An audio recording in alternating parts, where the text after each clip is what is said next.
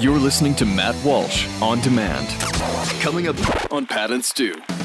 Can we be honest and at least tell the people the truth here? Jeffy was planning a presidential run with his slogan to be get the women out of the kitchen. Uh, and he's very disappointed that John Kasich. Or was it back into the kitchen? Back into the kitchen. Back sorry. I think it was. Yeah. Yeah. This thing, this is like we put it. Uh, Well, I think he took your slogan. no, it's sad. Pat and Stu. Weekdays at 5 p.m. Eastern on the Blaze Radio Network.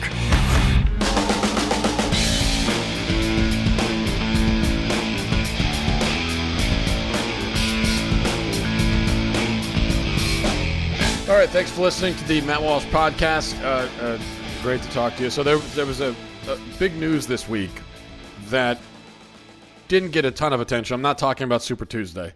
Uh, that, that of course, has gotten plenty of attention. I'd say there's probably no lack of, of attention on the uh, on the election cycle this this time around for good reasons and for bad, but most mostly for bad reasons actually. Um, but the other the other huge news item that may have flown under your radar is that the Supreme Court this week took up a case, uh, an abortion case, and according to many media outlets, and uh, and I would agree with this characterization, this is the most significant abortion case that the Supreme Court has taken up in um, in decades. Now, my my uh, thought here, my my only plan here is just to tell you about this case, and just just to to inform you about it. Um, there won't be a decision, if there is a decision, probably until June at some point.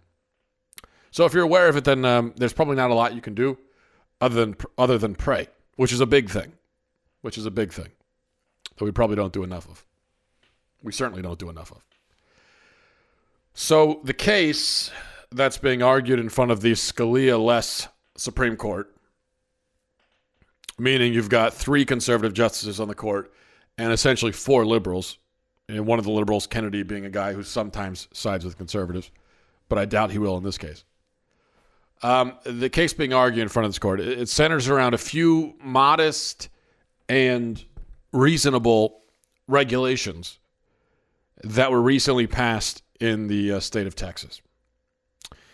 And you may remember the apocalyptic panic that that beset the pro-death movement a few years ago when Texas decided that uh, abortion clinics, which insist on being categorized as medical facilities, ought to be held to the same standards as the medical facilities they pretend to be. So, all outpatient clinics, say your orthodontist, are subject to numerous regulations intended to uh, uh, guarantee the safety of, of their patients. And in many states, abortion clinics, despite claiming to be as medically legitimate as an orthodontist, are not expected to look or function or act like one. So they get the PR benefits of calling themselves a medical establishment without the pesky laws and policies associated with it. Um, and many abortuaries have taken advantage of this sweet deal, and many women have suffered and died because of it. The list of women that have died from quote unquote safe and legal abortions is quite long. So famously, and this is uh, one of the reasons why this law came about in Texas. Famously, uh, the lax abor- abortion regulations, and this was in, in Pennsylvania, allowed Kermit Gosnell to run a clinic that less resembled a doctor's office um, than, say, the tool shed in Texas Chainsaw Massacre. So for decades, women walked into Gosnell's execution chamber to fly, to find blood-stained walls, dead babies piled up in buckets, stowed away in refrigerators, unsanitary conditions, untrained nurses, bloody and grimy medical tools, uh, and other assorted horrors. Gosnell murdered many unborn humans, of course, and many born humans.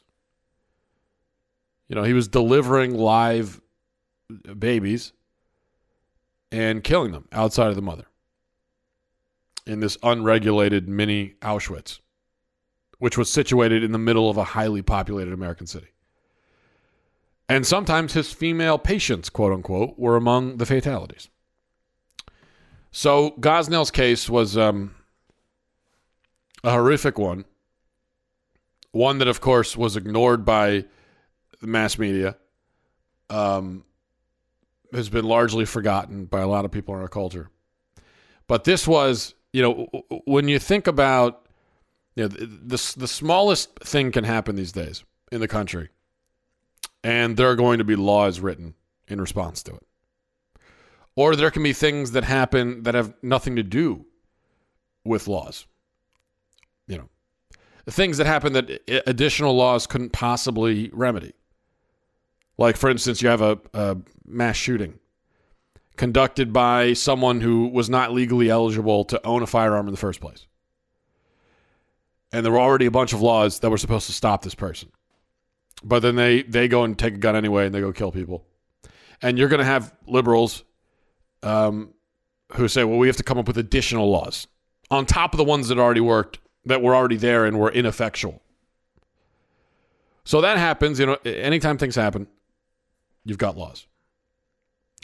Um, but in case of Kermit Gosnell, which was this, I mean, just uh, stunning, just overwhelming failure uh, on the part of uh, on the uh, many levels of government, from the local government in Philadelphia, uh, the state government, the, the federal government, all of these different levels of government failed to stop Kermit Gosnell from operating this this just butcher shop in the middle of Philadelphia. And people knew it was going on. For decades, they knew it was going on. I mean, you'd walk in, if you read the stories about this, you'd walk into his quote unquote clinic, and I talk about blood stains on the walls. That's not an exaggeration. There actually were blood stains. I mean, the, the building was blood stained. That's how horrific this was. There were dead human beings in the corner of the room in buckets. Okay. And this was going on for decades, and nobody stopped it. And so that that's a situation where you think, okay, maybe it's time for some laws here. If this is the kind of thing that can go on, it's not just like it happened one day. If this can go on over the course of 30 years or whatever the case is, uh, that means we need some laws. And of course, in a in a in a in a sane and rational moral culture, the law would be, well, you can't kill babies in the first place. So that solves all those problems. We wouldn't be talking about killing babies in a sanitary environment and so on. But we don't live in that kind of culture. So we, we do what we can to constrict these uh, butchers as much as possible, to protect the women as much as possible. And of course, liberals uh, have a huge problem with it. And, and, keep something else in mind as you hear them hand wringing over these Texas regulations. This is a; these are people who want to regulate every business. Every they've never met a regulation they don't like, except for regulations on abortion clinics.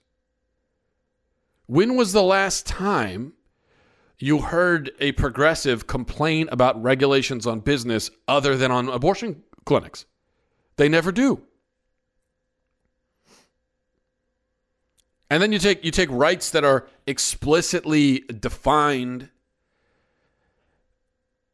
in the in the Bill of Rights, the Second Amendment, for instance, and they want to regulate it into oblivion. You take entire businesses like uh, like uh, uh, you know the, the oil companies, coal miners. You know, they they want to regulate these businesses out of existence. But when it comes to abortion, they say nope, hands off. We want we want abortion land to be like the Wild West, the wild lawless West. And so Gosnell's case was, uh, and this is the situation in many many uh, states across the, the country. Gosnell's case was unique because he was he was sent to prison, um, but there are many Gosnells out there, And the Texas law was meant to remedy this situation and force abortion clinics to treat women with, say, more care than an assembly line worker treats hunks of dead livestock in a meatpacking plant. That's that's all. And of course, that comparison is enormously unfair to meatpacking plants. I realize that, so I apologize to meatpacking plants. And meatpacking plants probably uh, much more regulated than the average abortion clinic, also. Because, and that's another area, liberals are very concerned about regulations on, uh, uh, you know, how we slaughter cattle, but not so much on how we slaughter human beings. So this law, you know, was was uh, passed, and now, if you listen to progressives complain about it, they'll say that, oh my goodness, you know, half of the abortion clinics in the state are going to shut down because of this. Oh, boo hoo! What a tragedy. And what does that tell you? It tells you half of the abortion clinics in the state cannot live up to the most modest of of, of uh, you know uh, standards. And we're supposed to believe that they've been victimized for some reason because of that.